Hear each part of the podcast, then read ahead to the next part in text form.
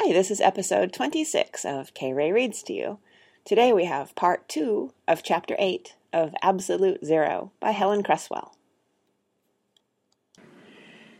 Mr. Bagthorpe was less than enchanted to hear that Mrs. Fosdyke and company were coming to mop up. He did not know Mrs. Pye and Mrs. Bates, but this had not prevented his having formed an unshakable opinion of them. From time to time he popped into the fiddler's arms himself for a quick snorter and the three of them were invariably present, their eyes like gimlets above their glasses of stout.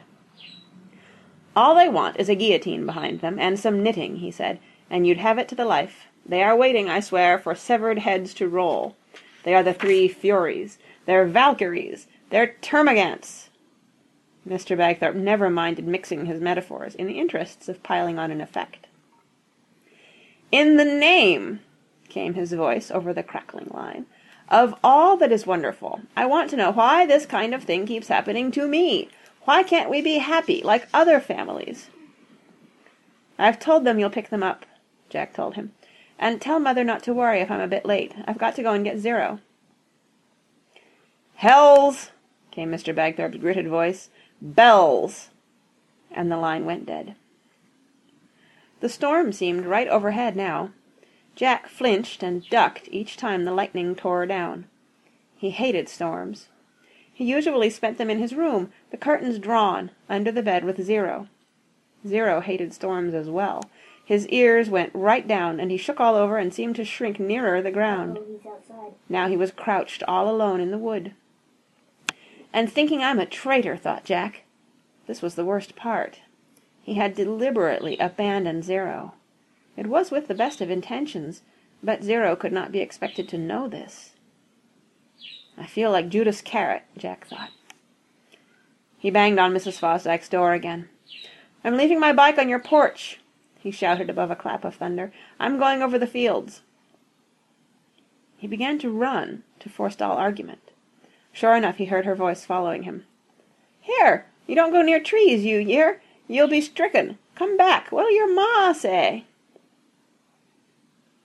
Jack turned his face manfully away from the village, and went out beyond the lights into the utter darkness of the meadow. The storm racketed about him and lit the scene every minute or two with a weird brilliance. The worst moment, the one that stood out ever after, was when something clammy and white slapped over his face from out of nowhere, blinding him. Jack yelled and stumbled and clawed at the empty cloth. He held it out at arm's length, and the lightning flared. It was one of his own Airtex vests. Jack groaned. He had forgotten the carefully laid trail of laundry in his concern for Zero. Even now his priorities seemed clear. All hell, it was true, would break loose later when the loss of his underwear and socks was discovered. Hope that it would ever turn up in whatever condition was slight. But they're dead anyway, Jack thought as he panted on, the vest stuffed in his pocket. Socks and pants can't suffer the way Zero can, He'd die for me, I know he would. So it's up to me to die for him. He reached the wood at last and drew a deep breath. Mrs. Fosdyke, he knew, had been right about trees. They did attract lightning. But at least we'd go together, he thought. He climbed the fence and pushed his way through the brambles toward the clearing, and began to call now, above the din of the wind and thunder. Zero! Zero! Come on, boy, it's me! Zero! He stopped dead. He was in the clearing.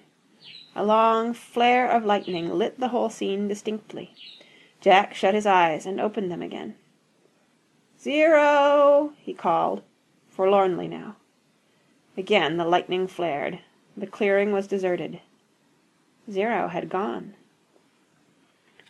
By the time Jack returned an hour later, Mrs. Fosdyke and company were in occupation and had taken over the whole operation.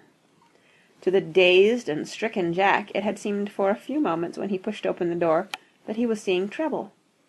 He saw three Mrs. Fosdykes ringing, darting, pouncing, and heard three of them clucking.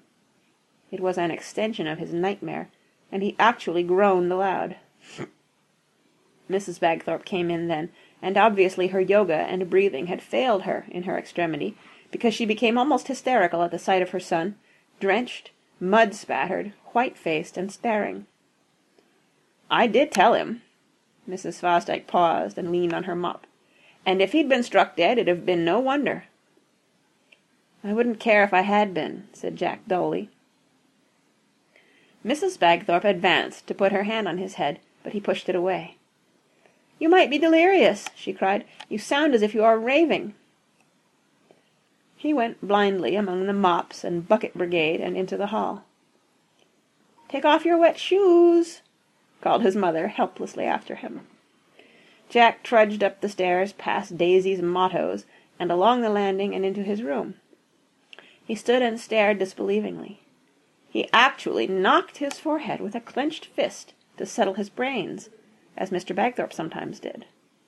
Then a wet zero was prancing at his knee, tail going as it had never gone before, and giving little excited mm-hmm. snorts. "Oh, Zero, Zero! Good old chap!" Jack had to sit suddenly on the bed, and Zero danced about his feet. "He's safe," thought Jack, "and he found his way home. Even without the trail he did it. He's a genius." It later became clear that Zero had arrived back only moments after Mr. Bagthorpe had replaced the receiver after his conversation with Jack. He had squelched through the kitchen, slipping and cursing under his breath, opened the back door, and been bowled to the ground by Zero in full tilt. His front paws, aimed at the middle of the door, had landed flat on Mr. Bagthorpe's chest.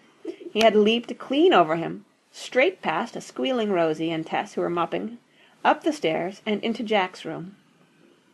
Like a rat, Mr. Bagthorpe afterward said, into its bolt hole. He asserted that not even during active service in a world war had he been so rudely and unexpectedly assaulted. Even war has rules, he said. There's an international code. That hound knows no bounds. This family is going to have to split up. People are going to have to make a choice between the hand that feeds them and the teeth that bite it. When Jack pointed out that Zero had never in fact bitten Mr. Bagthorpe, he dismissed this as a quibble. How I ever rose again is a mystery, he declared. How Zero actually got home was a mystery. Even Jack admitted this. He had certainly not followed the trail. In the end, Jack decided that Zero had been quite capable of finding his way home all along, but had just never felt like it before. He just needed a good reason to do it, he explained to the others. Like a storm, for instance. They remained unconvinced. Zero never repeated the performance, so perhaps they were right. But then, never again did Zero find himself alone, at night, in a wood with a storm raging about him. The question was left open. And that's the end of Chapter 8 of Absolute Zero by Helen Cresswell. See you next time.